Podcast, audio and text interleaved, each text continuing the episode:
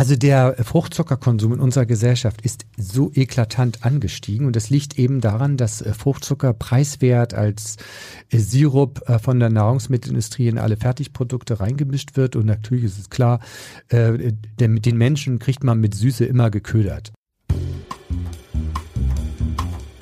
Dr. Matthias Riedel. Gesünder Leben mit dem aus dem TV bekannten Ernährungsdoc und Elisabeth Jessen.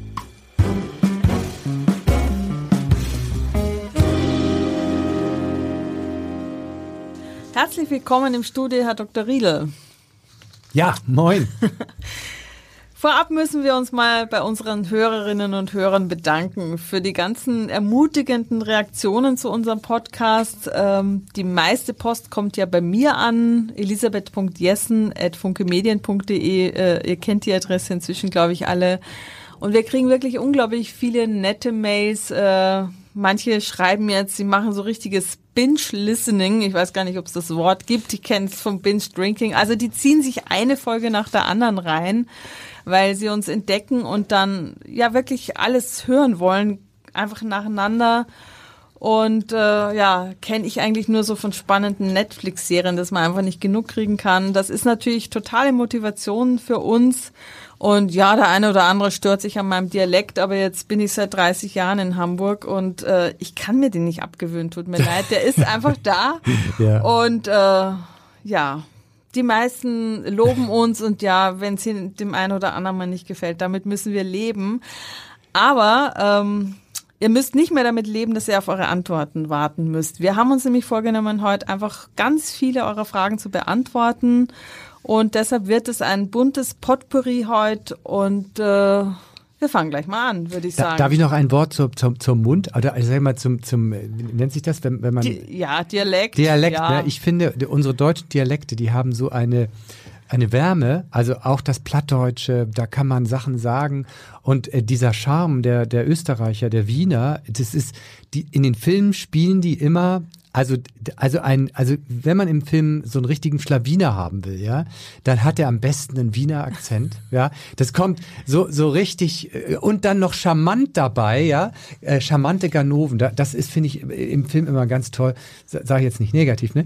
Aber auch, ich mag das Bayerische, auch das, das, das Sächsische. Das hat, das hat was, was Warmes, ja, das ist, das ist menschlich. Ich finde das toll. Ich mag, ich mag das. Danke. Und ich liebe ja die norddeutsche Art und in der Kombi, es gibt uns halt nur in der Kombi. Mhm. Ja, so ist es. Ich habe zwar den süddeutschen Namen, und, äh, aber, aber ich Stimmt. bin halt tatsächlich Norddeutscher, ja.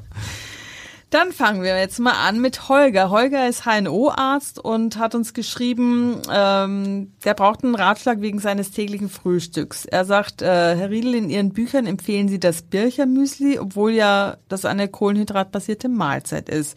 Er frühstückt jeden Morgen einen Frischkornbrei nach Dr. Brucker. Sie kennen ihn wahrscheinlich. Äh, das bedeutet, abends frisch gemahlene Körner in Wasser einzulegen, am nächsten Tag mit Sahne geriebenen Apfel und Banane und frischem Obst und Nüssen zuzubereiten und das dann zu essen. Sind Sie denn damit auch einverstanden? Ja, unbedingt. Ich, ich muss vielleicht noch mal ein bisschen kommentieren. Ich habe ja im äh, letzten Podcast, äh, das war Nummer 17, ähm, da habe ich ja äh, noch mal ganz ausführlich erklärt, welche Bedeutung Körner für uns haben, also Samen. Und äh, hier der Dr. Brucker, der kommt ja aus der Vollwert-Ecke. Und der war ja Schüler von Bircher Brenner. Also das ist letztlich die gleiche Ecke. Äh, nun muss man sagen, natürlich das, was Dr. Brucker damals gesagt hat, äh, also das ist ja jetzt auch letztes Jahrhundert gewesen und da gab es viele Erkenntnisse nicht mehr. Vollwertküche in dem Sinne ist auch gut, also nicht verarbeitet und auch natürlich mit, mit Körnern. Das ist alles super. Und ähm, äh, insofern braucht man auch keine Angst zu haben, weil äh, nämlich die ähm, Kohlenhydrate, die sind in solchem Frühstück gebunden oder ver, ver, ver, äh, äh, komplex vorliegend und häufig auch gebunden an Ballaststoffen. Das heißt, wir müssen das erstmal kauen, dann muss das im Magen zersetzt werden, dann dauert das ewig, bis der Blutzucker ansteigt. Und wenn wir das auch noch mit Hafer kombinieren, beispielsweise, der noch weniger Kohlenhydrate hat, dann umso besser. Und äh, Hafer hat ja sogar auch noch eine, eine Wirkung antientzündlich und gegen Diabetes. Also alles super. Ähm, und keine Angst vor Kohlenhydraten, wenn sie in einem gesunden, unverarbeiteten Lebensmittel vorkommen. Anders ausgedrückt, bitte Vorsicht vor gezuckerten Müsli-Fertigprodukten, die übrigens dann nochmal doppelt so teuer sind wie das, was, wenn man es selber herstellen würde, auf der anderen Seite. Und ähm, äh, das ist der riesige Unterschied. Deshalb, ähm, ja, das ist in Ordnung so. Marion schreibt, ähm, wie soll ich denn ein Salatdressing ohne neutrale Süße ähm, zubereiten? Weil Honig hat ja auch einen Eigengeschmack und passt nicht zu jeder Mahlzeit. Sie isst gerne Honig, aber nur zum Frühstück aufs Brot oder ins Müsli.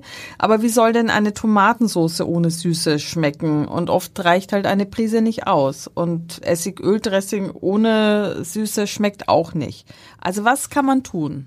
Also wenn man da jetzt tatsächlich ähm, eine Süßnote reinbekommen will, ähm, muss man am Ende, wenn man jetzt wirklich Honig nicht möchte, Honig gibt's auch nach neuer Studienlage, sogar weil es ein Naturprodukt ist, kann tatsächlich bis zu 40 Gramm eben auch noch positive Effekte auf den Blutzucker haben. Hört sich komisch an, ist aber so. Ähm, ich würde jetzt keine Angst haben, auch mal Zucker einzusetzen, weil wir haben ja ein Zuckerkonto von 25, das sagt die Weltgesundheitsorganisation, bis zu 50 Gramm am Tag und wenn es mal ein bisschen drüber liegt, also, es kommt immer darauf an, dass wir über den Tag den Zucker äh, kontrollieren. Wenn es mal ein bisschen drüber liegt, wir müssen immer, ist es nicht so schlimm, aber wir müssen immer auch bedenken, dass wenn wir es irgendwo im Essen einsetzen, können wir es auch versuchen, woanders einzusparen. Also, man, es muss jetzt nicht alles total ohne Zucker sein. Wenn wir im Tagesverlauf noch richtig liegen, ist alles gut. Also, dann kommt da eben mal Zucker rein. Ja? Oder, oder man kann beim Salatdressing, das mache ich viel, ähm, muss es unbedingt süß sein. Ja, beim, beim Salatdressing arbeite ich sehr gern mit Senf. Ähm, es kommt ja darauf an, dass wir da äh, Geschmack reinkriegen. Wenn man die Note süß haben will, dann muss das Zucker sein. Aber man kann sich auch überlegen, gehe ich da einfach mal mit, mit, mit Senf mit rein, weil Senf ist ein Naturheilmittel und damit sind wir schon wieder auf der Habenseite. Tanja hat uns geschrieben, sie hat eine Tochter und äh, bei sportlichen Jugendlichen sei momentan ein Pulver extrem in Mode mit Inulin, mit dem sie ihre Joghurts oder Shakes äh, süßen. Sie würde jetzt gerne wissen, wie gesund ist dieses Produkt und hat es Auswirkungen auf die Darmflora. Angeblich soll Inulin sogar die Bekömmlichkeit von Milch verbessern. Jetzt hat sie sich aber ein bisschen Sorgen gemacht, äh, ob sie das ihrer Tochter wirklich kaufen soll, weil, weil das ja so ein modernes Produkt ist und mhm. es nicht doch vielleicht schadet. Mhm. Also diese diese Produkte, darf ich da Namen, Beispiel nennen? So? Ja. Also ich habe gefunden, äh, weil ich krieg jetzt tatsächlich im Wochentakt Anfragen von Journalisten, die sagen, was ist denn an diesem Geschmackspulver dran? Tatsächlich. Das ist auch bei den Journalisten angekommen. Ich weiß, dass eins dieser Geschmackspulver von einer äh, großen Männergesundheitszeitung als Innovation des Jahres gewählt wurde, was mir unbegreiflich ist. Äh, Beispiele sind so Smacktastic Cream beispielsweise oder Vegan Chunky Flavor. So, äh, also ich, ich will mal, ich gehe mal einfach mal jetzt so die von Smacktastic Cream einmal die Bestandteile durch und dann, dann glaube ich, kann jeder, wenn er diesen Podcast regelmäßig hört, das auch selber bewerten. Ja, also bei der Zutatenliste steht ja immer ganz links das, was am meisten drin ist. Ne? Erste am meisten vorkommende Zutat ist Süßungsmittel. Sorbit und Maltit, da muss man dazu sagen, nicht so viel von Sorbit und Maltit nehmen, weil das kann tatsächlich Blähung und Bauchschmerzen verursachen. Und wir haben in Fertigprodukten ohnehin schon zu viel davon. Ja, es, ich habe übrigens auch von diesen Geschmackspulvern ähm, auch Produkte gefunden mit Sucralose und die verändern die Darmflora. Und, sobald ich eine Substanz drin habe, die die Darmflora negativ bewertet, ist das für mich gestorben. Ja? Ähm, so, dann geht's aber, zweiter Bestandteil ist Wasser. Mhm. Gut, das lasse ich mal umkommentiert. Dann kommt Inulin. So, und das ist ein alter Trick der äh, Lebensmittelbranche, zu sagen, wir nehmen einen wirklich ein Bestandteil raus, der ist wirklich unanfechtbar gesund. Das ist Inulin. Inulin ist ein Ballaststoff, der für uns wirklich gesund ist. Auch ist in Chicory enthalten. Ähm, beispielsweise Radicchio, Bananen haben, hat dieses Inulin auch. Ist ein gesunder Ballaststoff. Gut. Davon tun wir welche rein und damit hat dieses ganze Produkt einen gesunden Touch. Und so, aber so, das war es auch schon an Gesundheit. Dann haben wir da noch Magermilchpulver drin fettarmes Kakaopulver und Butterreinfett. Also das ist jetzt ähm, ein bisschen Eiweiß, ja, ein bisschen Butterfett, das ist keine gute, kein gutes Fett. Modifizierte Stärke ist einfach nur von der Industrie verarbeitete Stärke, die, die man, um Produkte herzustellen, äh, schön verwenden kann. So, und dann kommt für mich der zweite sehr bedenkliche Inhaltsstoff, Aroma. Ähm, Aromen sind schlecht getestet und sind 100% Chemie. Äh, und die sind billig und kommen dann da rein und dadurch wird das Produkt schön billig, aber es schmeckt nach irgendwas, ja. Und dann kommt ein Konservierungsstoff Kaliumsorbat, steht im Verdacht, die Darmflora zu ändern. Und dann haben wir noch ein Säurungsmittel Zitronensäure, da habe ich jetzt nichts gegen. Aber das ist ein kleiner Chemiebaukasten mit so ein bisschen Resten von der Milch, mit ein bisschen Resten von Kakao. Kakao ist auch noch gesund im Prinzip, aber dann haben wir, tja, mäßig gesunde äh, Fett aus der Milch und dann hat dieses Produkt äh, über die Hälfte Besitz aus Kohlenhydraten und ähm, das, ja, das ist für mich, also das ist für mich ähm, Kundenbetrug. Äh, das ist Chemie mit dem Anschein eines Lebensmittels mit viel Marketing. Ich würde es nicht kaufen, weil es die Darmflora negativ beeinflusst und in diesem Fall vorgestellt ja auch zu Blähungen führen kann. Ich weiß nicht, warum man es, also die Gesundheit kann man damit nicht, nicht peppen. Man kann äh, mit dem hohen Preis, da kostet eine Dose ja schnell mal 18 Euro, kann man nur noch äh, sein Portemonnaie belasten. Ich bin erschrocken und entsetzt, welche skrupellosen Wege die Industrie an unsere Jugend herangeht. Also das, das mich macht das, mich machen solche Produkte fassungslos, weil es ist klar, dass fertig hochverarbeitete Produkte für uns ungesund sind. Wir, wir, haben Studien, dass wenn Frauen viele hochverarbeitete Produkte essen, dass die Kinder schlechter wachsen und das holt man nicht mehr auf. Nur als ein Beispiel, ja. Ich habe zu hochverarbeiteten Produkten schon viel gesagt, mhm. aber das ist etwas, was mich richtig auf die Palme bringt. Also Daumen runter. Ja. Tanja, äh, ihre Beide Tochter Daumen muss, runter. muss anders leider klarkommen, auch wenn das gerade sehr beliebt zu sein scheint. Sie hat aber noch eine zweite Frage. Äh, Kokosöl bzw. Kokosmilch, ähm, ist das ein gesundes Fett? Bei der Kokosmilch erinnere ich mich, die ist gesund, aber ähm, jetzt aus Ihrem berufenen Munde? Ja, also ähm, Kokosöl und Kokosmilch muss man nochmal ähm, differenzieren. Also es gibt für Kokosöl keinen Nachweis, äh, dass es beim Abnehmen hilft oder besonders gut für die Gesundheit ist. Ähm, man verwendet es eher äh, auch aus geschmacklichen Gründen. Das ist dann okay. Ja, ähm, Kokosmilch. Ähm, ähm, ist dann schon wieder etwas anders zu sehen, äh, wird ja auch aus Kokosfleisch äh, hergestellt zum Teil, ähm, kann man als äh, Energieträger äh, betrachten, es enthält viel Kalium, das äh, hilft beim Blutdruck regulieren. Und ähm, die, die darin enthaltene Laurinsäure beispielsweise kann ähm, ähm, Entzündungen mildern äh, im Mundbereich, beispielsweise Infektionen. Also das ist auch okay. Die Kokosmilch würde ich dann eher gesundheitlich vorne anstellen und das ist ja auch eine geschmackliche Komponente dabei. Ähm, das würde ich als äh, und und die die Fette aus diesen äh, Kokosprodukten, äh, die werden sehr gut ähm, äh, verwertet vom Körper. Jörg hat uns geschrieben, oh, uns kommt schon wieder das Inulin hier äh, des Weges. Wenn ich im Fastenintervall nach circa zwölf Stunden in einen Becher Brennnesseltee einen Teelöffel Inulin gebe, wertet mein Körper dies als Fastenbrechen oder setzt er seine autophagischen Prozesse dennoch fort? Also äh, dieser Esslöffel ähm, Inulin wird äh, Nehmen uns ist ein Teelöffel, Entschuldigung. Es ist ein Teelöffel Inulin äh, der unterbricht es nicht. Wir sind da äh, unter Ernährungsmedizinern äh, auch nicht so ganz äh, ähm, einig. Es gibt dafür jetzt nicht ähm, unbedingt so äh, harte Beweise, aber ich, ich würde davon ausgehen, dass, äh, dass das, äh, die, die Autophagie nicht unterbricht und das kann man machen.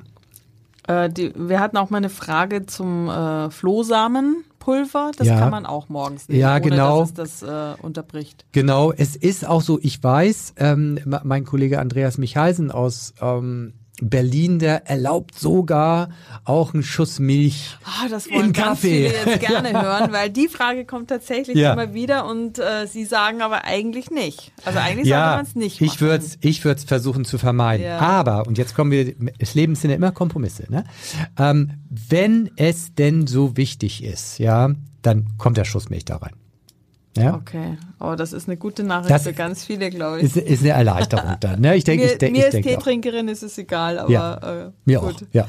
Heike aus Berlin hat uns geschrieben, äh, ich bin 64 Jahre alt, wiege 67 Kilo bei einer Größe von 1,78. Mein LDL-Cholesterin liegt bei 150. Das HDL-Cholesterin wird bei meiner Ärztin leider nicht mehr gemessen, was mich verwundert.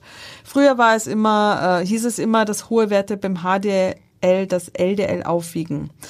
Ähm, sie hat jetzt gehört, dass das Intervallfasten bei einem hohen LDL-Cholesterin nicht gut sein soll und die Werte sogar erhöhen sollen. Ist da was dran? Also erstmal dieses LDL-Cholesterin 150 ist ja ziemlich hoch. Wenn man sonst wirklich putzmunter und wirklich wahnsinnig gesund ist, dann, dann mag das noch angehen. Hat man aber irgendeinen Risikofaktor, der die Arterienverkalkung begünstigen könnte, wie Diabetes, Bluthochdruck äh, ähm, ähm, oder eine rheumatische Erkrankung, dann muss das runter. Dann muss das auf 100 und deutlich unter 100 oder wer schon sogar Verkalkung hat, dann muss es noch deutlicher runter. Also das erstmal so zur Einordnung. Nein, also keine Sorge. Also äh, das Intervallfasten senkt. Es, es gibt unterschiedliche Studien zum Intervallfasten, weil man Intervallfasten so und so durchführen kann. Aber Intervallfasten äh, hat in, in vielen äh, Studien und das erlebe ich auch immer wieder bei Patienten eine Verbesserung der Blutzuckerwerte, des Blutdrucks und des Cholesterins. Wenn, und das ist ganz wichtig, man es richtig macht. Es gibt viele, die machen Intervallfasten so ein bisschen wie Beichten in der Kirche. Ich glaube, das ist hier ähm, ein guter Vergleich. Und dann äh, geht's hinterher wieder kräftig zur Sache. Äh, das, das, äh, das bringt das dann nicht, ja. Also wenn ich ein schönes Nachtfasten mache und tagsüber ist wirklich ähm, ein Fehler nach dem anderen dabei, dann sagen die Studien auch zum Teil, da können wir gar keinen Unterschied sehen. Ja? Es ist immer noch besser, als wenn man dann das Intervallfasten nicht machen würde, aber es ist wichtig, dass man dann auch sonst gesund ist. Aber Heike ist bei ihrer Größe und ihrem Gewicht ja wirklich äh, eine schlanke Frau. Genau, genau. Also. Wir sehen das, das kann wahrscheinlich genetisch sein und in solchen Fällen würde man dann immer sagen, gucken, hat in deiner Familie irgendjemand frühen Herzinfarkt gekriegt? Das ist auch nochmal ein Hinweis darauf.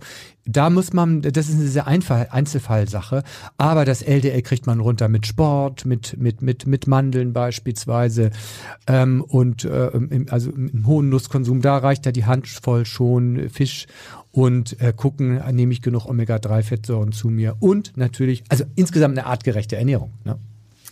Cindy hat uns geschrieben, sie sei ein wenig verunsichert, weil schon mehrfach gesagt wurde, dass Übergewicht und auch Diabetes oft hauptsächlich vom Fruchtzucker kommen. Wie genau ist das gemeint? Sie sagt, ich esse täglich zum Beispiel eine große Portion Obst und Gemüse, äh, zudem fast täglich drei Datteln, weil die wohl sehr gesund sein sollen. Ist das dann schon zu viel Fruchtzucker oder bezieht sich das auf Saft und Mus? Also der Fruchtzuckerkonsum in unserer Gesellschaft ist so eklatant angestiegen und das liegt eben daran, dass Fruchtzucker preiswert als Sirup von der Nahrungsmittelindustrie in alle Fertigprodukte reingemischt wird und natürlich ist es klar, den Menschen kriegt man mit Süße immer geködert. Also das ist ganz billig und der deshalb hat der Fruchtzuckerkonsum zugenommen. Mit dem Zug zu, mit der, mit der Aufnahme des Fruchtzuckers in den westlichen Ländern gleich auf ist der Anstieg der äh, Adipositaswelle auch gekommen. Und die, die Verbindung zwischen der, der hohen Fruchtzuckeraufnahme und der, dem Übergewicht, die wird überhaupt nicht mehr bestritten. Weil dieser Fruchtzucker, und das kommt nochmal dazu, dieser Fruchtzucker geht direkt in die Leber ähm, und dort verursacht er eine Leberverfettung und die Leber, äh, die Fettleber steht dann auch im Zentrum von weiteren Zivilisationskrankheiten. Möglicherweise ist das einer der großen Treiber Treiber und auch einer der Verursacher von Typ-2-Diabetes. Das ist das eine.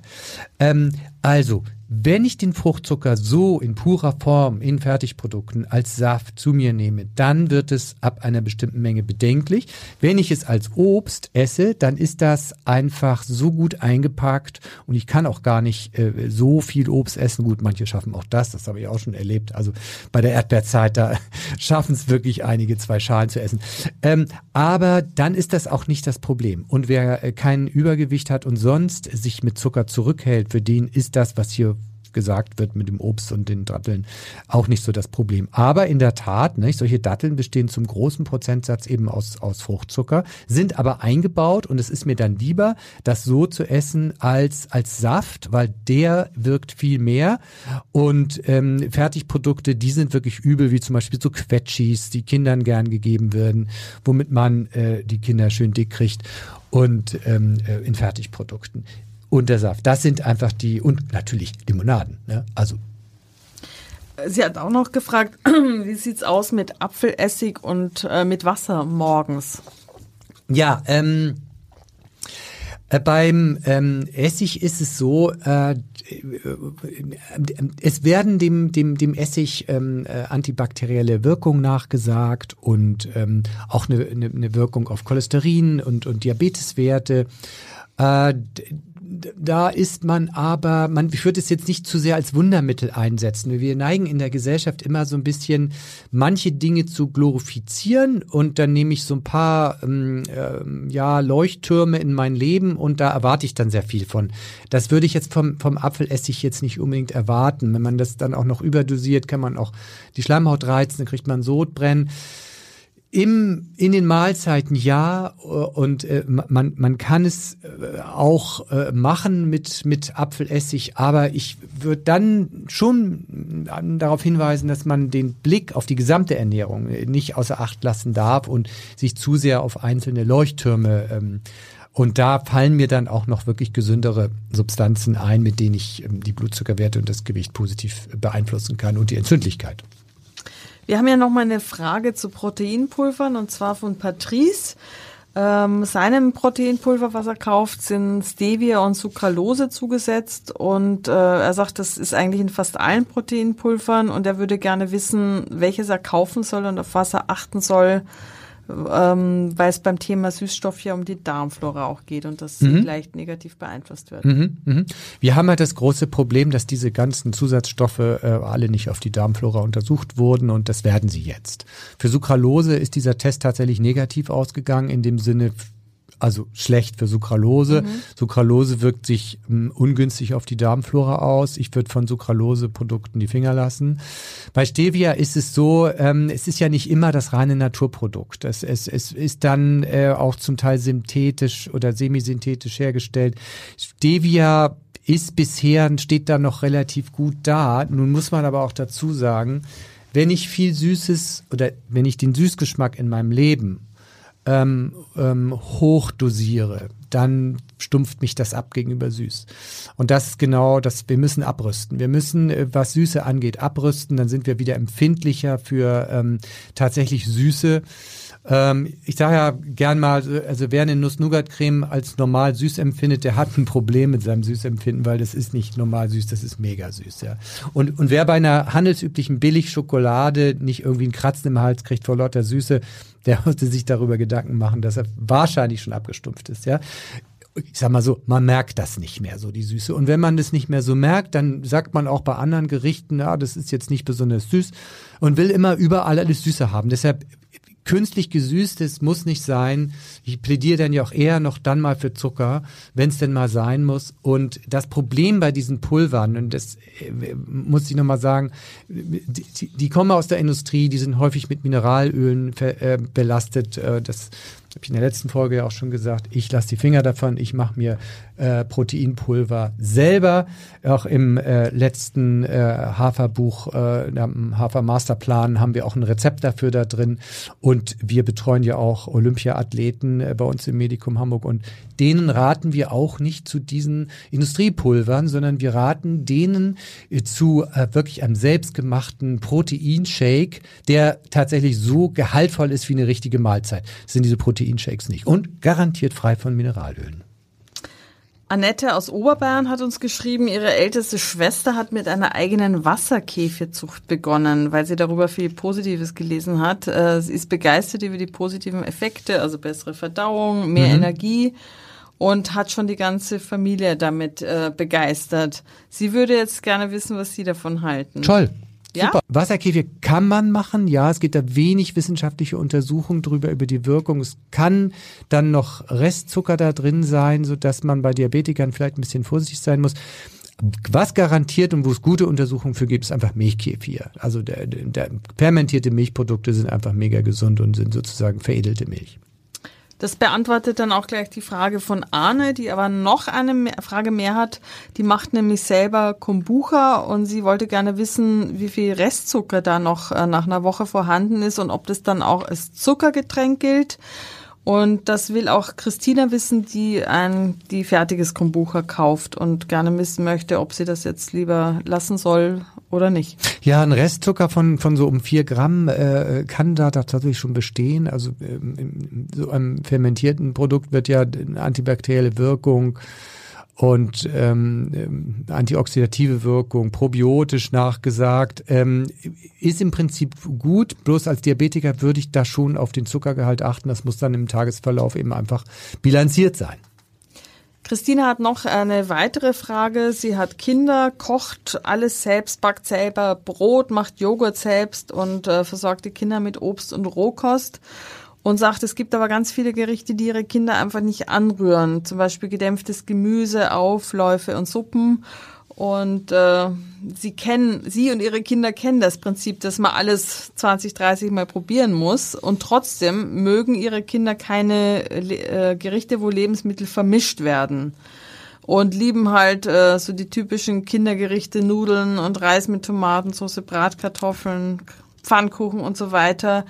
Und wenn sie versuchte, ihnen die Vollkornvariante unterzujubeln, ist die Begeisterung nicht sehr groß. Mhm. Ähm, mhm. Und ja, sie hätte gerne noch mal einen Rat. Also sie meint, ist vielleicht schon ein Weg, wenn sie einfach keine Wurstwaren kauft, keine Fertigprodukte, was sie ja schon offenbar nicht mehr so tut. Aber mhm. was macht man, wenn man so widerspenstige Kinder hat? Also wer, wer keine, ist schwierig, ich, ich weiß. Ähm, also wer keine Fertig, wer seinen Kindern keine Fertigprodukte gibt, der, der ist schon mal auf der guten Seite, ja. Äh, auch, auch wo es wenig Wurstwaren gibt, alles klar, und mit den Limonaden vorsichtig, damit man schon mal deutlich über dem Schnitt.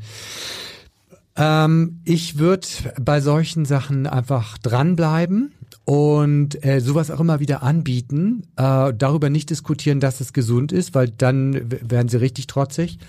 Und wenn die Kinder jetzt schon zu alt sind, dann ist das schon, also wenn die in der Pubertät sind oder kurz vor der Pubertät, dann ist eigentlich da schon, ich will nicht sagen, der Zug abgefahren, aber da wird es immer schwieriger. Deshalb, man muss mit den Kindern ganz, ganz früh anfangen, idealerweise sage ich auch immer im Mutterleib, damit die sich früh dran gewöhnen. Aber ich würde nicht aufhören, auch in den äh, Kartoffelstampf Gemüse mit unterzumischen, vielleicht mal ähm, eine Rotfärbung äh, des Kartoffelstampfs zu machen oder gar nicht, dann bleibt es eben ein bisschen Sellerie da rein, leichte Note, die gewöhnen sich dran. Also äh, immer dranbleiben, nur nicht diskutieren, äh, verschiedenes anbieten, ein bisschen Gemüse beim Kartoffelstampf was dazu machen und ähm, dranbleiben, immer wieder anbieten, es hilft nicht. Es ist tatsächlich, das Elternsein ist eine ganz lästige Sache. Das dankt einem am Ende auch keiner, ich sag's als zweifacher Vater. Und ähm, aber da muss man durch. Und, und es ist tatsächlich in dieser Gesellschaft umso schwieriger, weil, weil zu viel ähm, Schrott auch angeboten wird. Madeleine aus Hannover hat unseren Podcast zur Kinderernährung auch gehört und äh, da haben sie ja geraten, man soll den Kindern einfach im Restaurant auch was vom eigenen Gericht abgeben. Sie möchte jetzt aber gerne wissen, ob denn die Würzung und äh, auch das Salz, ob das äh, für die Kinder auch passt oder muss das weniger scharf oder salzig sein, weniger gewürzt? Ähm, was Sie da raten? Also ähm, man, man sieht es ja daran, dass, dass die asiatischen Völker ihren Kindern morgens den gleichen Kram geben, wie, wie die Leute selber essen, was uns manchmal wirklich Feuer in den Mund bringt.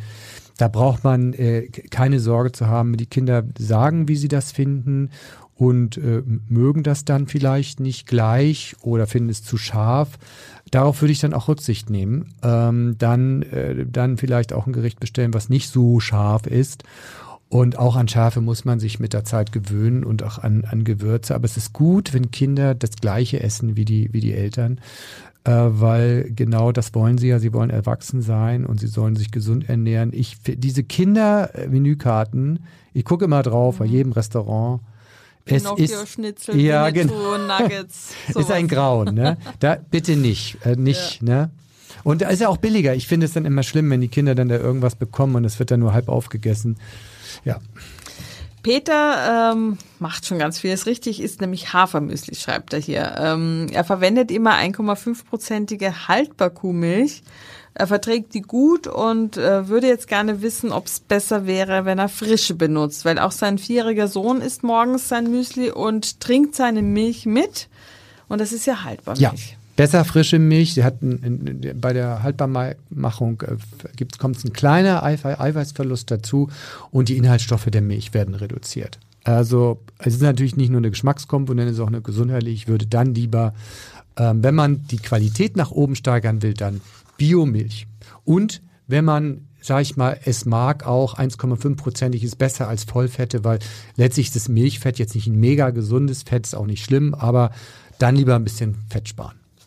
Caroline hat zwei Söhne, die in der Regel, schreibt sie, um 6.30 Uhr frühstücken, meistens Joghurt mit Banane und Haferflocken, Porridge oder Dinkelgrießbrei. In der Schule essen sie dann in der Pause meistens zwei Pausenbrote, wobei sie darauf achtet, dass es vorwiegend äh, Vollkornbrot ist und äh, will jetzt gerne wissen, ob es besser wäre, wenn die nur in einer Pause essen und dann halt vielleicht gleich beide Brote oder ob einfach bei Jugendlichen solche Pausenempfehlungen weniger gelten. Die kommen dann um 15 Uhr recht hungrig nach Hause, mhm. kaufen sich unterwegs dann manchmal noch was. Ich erinnere mich auch, Jugendliche, also vor allem Jungs, sind einfach mhm. echt eine Zeit lang ziemlich hungrig. Mhm. Und äh, zwischen Mittag und Abendessen haben sie dann meistens ähm, keinen Hunger und dann gibt's halt da gibt's dann eine längere Essenspause. Mhm.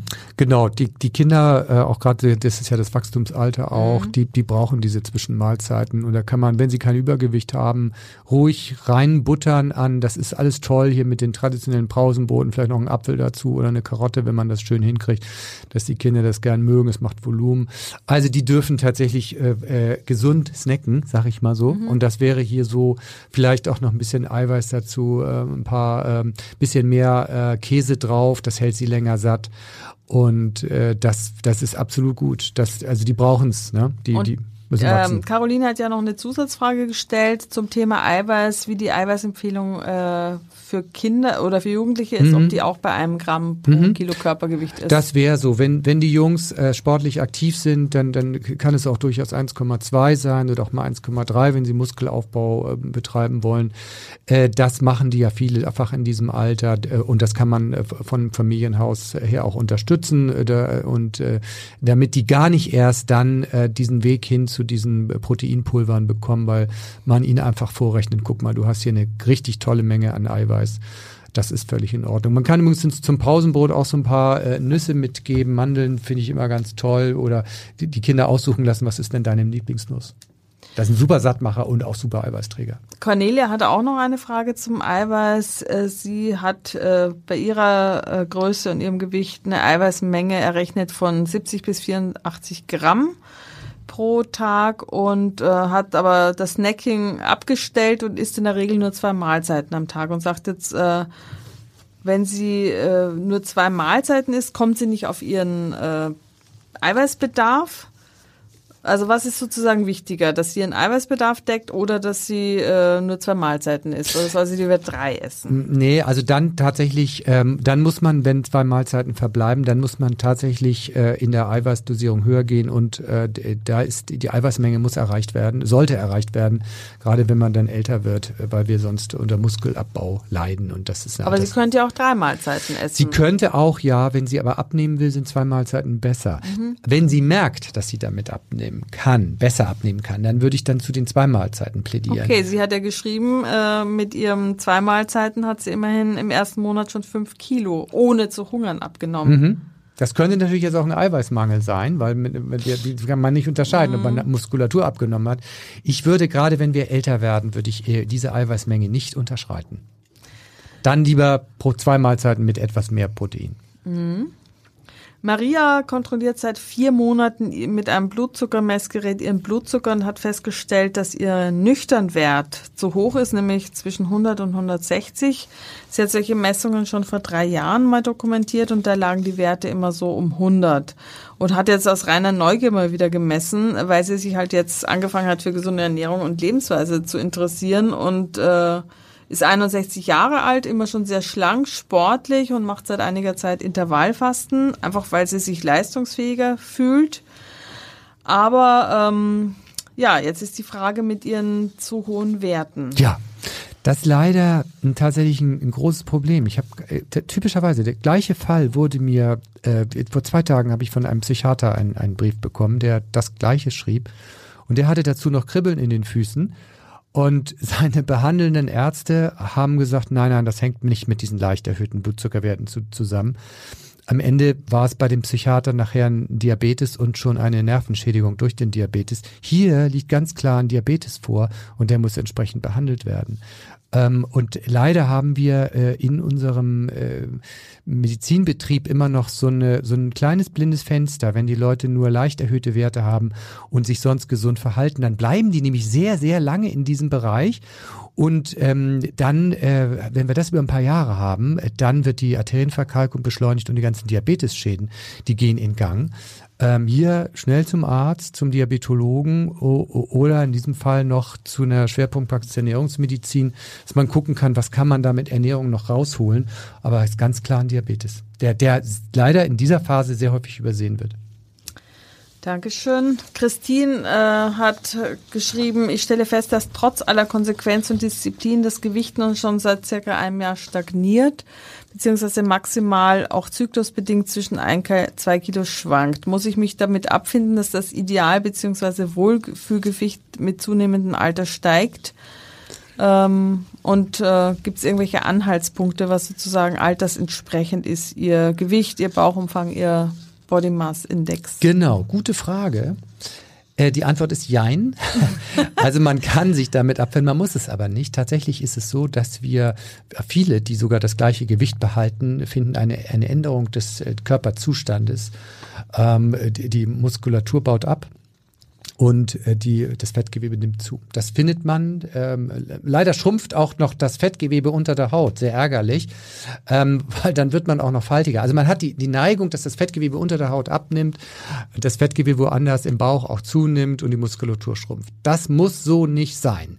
Ähm, und ein Anhaltspunkt dafür, dass da was schief läuft, ist nämlich der Bauchumfang. Hier handelt es sich um Christine, eine Frau. Der Bauchumfang sollte nicht über 80 Zentimeter sein. Bitte gleich mal aufstehen und messen. Ähm, und bei 88 ist die Grauzone zu Ende. Bei Männern ist es äh, 94 und, und 102. So bummelig muss man nicht so streng nehmen, ja. Aber das sind so die, ähm, die, die Grenzen. Und ähm, wenn man da drunter ist, dann würde ich sagen, ist alles gut der Bauchumfang ist das Entscheidende, viel entscheidender als der BMI. Und sollte der den Graubereich ähm, ähm, schon berühren, muss man darüber nachdenken, dass man seine Ernährung optimiert. Nichts darüber, dann hat man zu viel Fettansammlung im Bauch und das ist ungesund. Und, nochmal, nochmal ganz klar, das ist dann schon ein bauchbetontes Übergewicht und wir werden durch bauchbetontes Übergewicht langsam aber sicher krank. Das ist so, die meisten, also über 90 Prozent werden durch durch Übergewicht krank. Und da kann man natürlich was unternehmen. Ich würde in so einem Fall, weil es ist ja hier nur gering, ja, da würde ich sagen, dann mal die Ernährung analysieren lassen. Oder das wäre auch ein super Einsatz zum Beispiel für die Analyse-App MyFoodDoctor, einmal die Ernährung reingeben, mal gucken, was die App dazu sagt. Ist die Ernährung so okay? Haben wir die richtige Gemüsemenge? Stimmt die Eiweißmenge? Weil sonst, wenn wir zu wenig Eiweiß haben, dann kriegen wir einen Muskelabbau. Das ist eine schwere Alterserkrankung übrigens, die auch äh, den, einfach unser Leben verkürzt. Ja, Das würde ich mal empfehlen. Ich hole gleich nachher mal das Maßband ja, genau. zu Hause und werde mal messen. Wie ich, ist das eigentlich ich, bei Männern? Wie? Ja, bei Männern ist, ist der untere Grenzwert 94, alles unter 94 ist super, alles über 102 ist dann wirklich pathologisch, so nennen wir das, ja. Und also 80 bei Frauen ist hammerhart, ja. Das ist wirklich und es gibt auch, da werde ich auch gefragt, häufig, es gibt auch keine keine Ausreden, starke äh, Knochen oder sowas. Und Asiatinnen kriegen auch keinen Bonus. Das ist tatsächlich, ist ein bisschen ungenau natürlich, weil ganz zarte Frauen natürlich ein ganz, doch leichter. ja, haben es leichter, ja. ne, als eine richtig kräftige 1,80 Frau. Das finde ich ein bisschen ungerecht, aber, aber die Zahlen sind so. Also, aber, aber da kann man ein bisschen großzügiger sein bei großen, kräftigen Frauen. Julia hat äh, gefragt, sie äh, isst überhaupt keine Kohlenhydrate, keine Nudeln, kein Brot, keine Kartoffeln, keine Linsen, keine Bohnen, äh, nichts dergleichen. Äh, fehlen einem dann Ballaststoffe, reichen dann Akazienfasern, Flohsamen, Schalen oder muss sie Vollkornprodukte essen? Ja, also mh, mm, wir brauchen in dem Sinne jetzt nicht extra Kohlenhydrate wie Nudeln oder Brot oder so. Was wir aber schon brauchen, ist die Vielzahl der Substanzen in diesen Lebensmitteln. Wir gehen davon aus, dass so ein Lebensmittel tausend Substanzen hat, die wir uns irgendwie wichtig sind. Das sind Spurenelemente, Mineralien und so weiter. Sekundäre Pflanzenstoffe. Das gibt insgesamt Tausende von, von, von Stoffen, die für uns wichtig sind. Und wenn ich das jetzt nur mit Akazienfasern, Flohsamenschalen, dann nehme ich mir beispielsweise schon bestimmte Ballaststoffe raus, wie Inulin, das jetzt in bestimmten Gemüse drin ist, ja. Auf Linsen und Bohnen zu verzichten, ja, das kann man machen, aber dann, also ich finde es schon etwas eingeschränkt.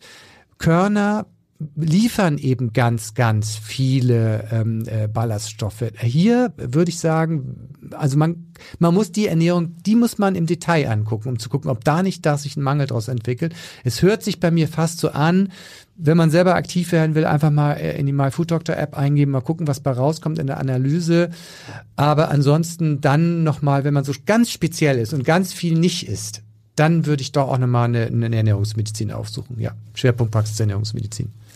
Claudia aus Wuppertal ist auch jemand, der was ganz Bestimmtes nicht isst, nämlich Hülsenfrüchte, weil sie sie nicht verträgt. Sie sagt, sie kriegt da Blähungen und ihre Heilpraktikerin Praktikerin hat ihr gesagt, das sei ein Leber-Galle-Problem und sie könne die nicht verstoffwechseln. Was kann sie dagegen tun?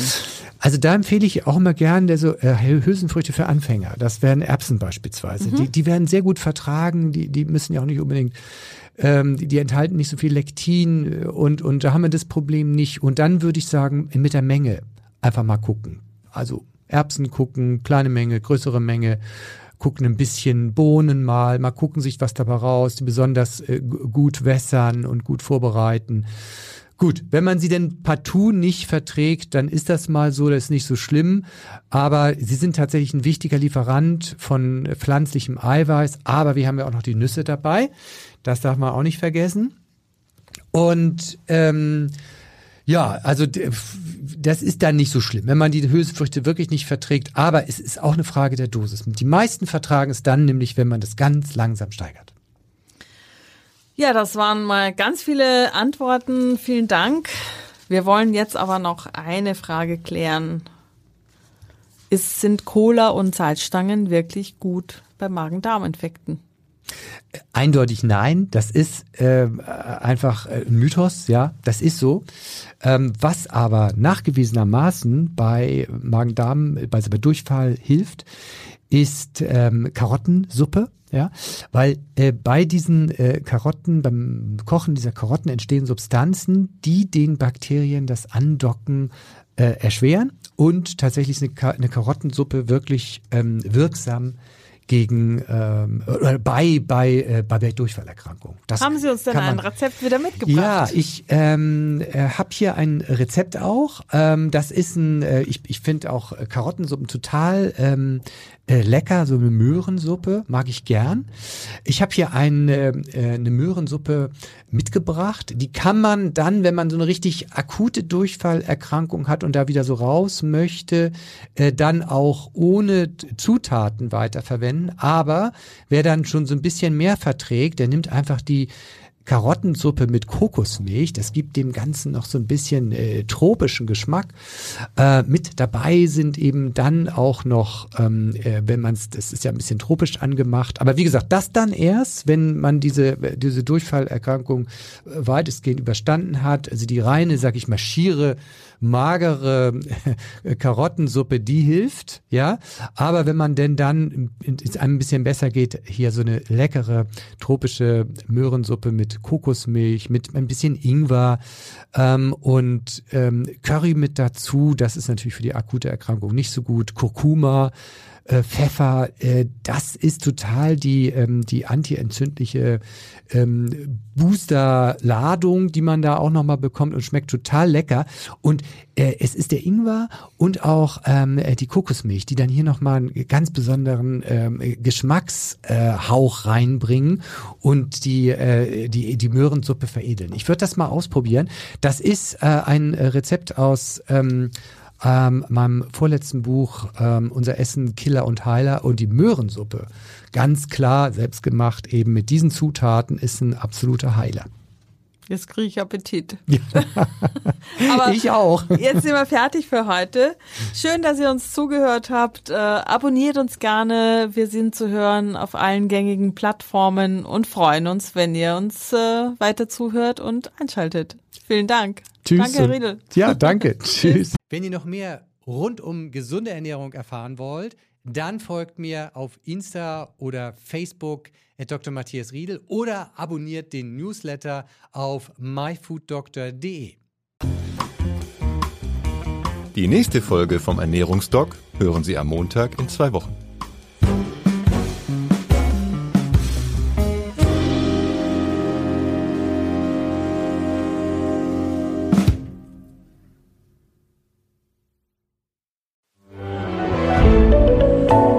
Podcast von Funke.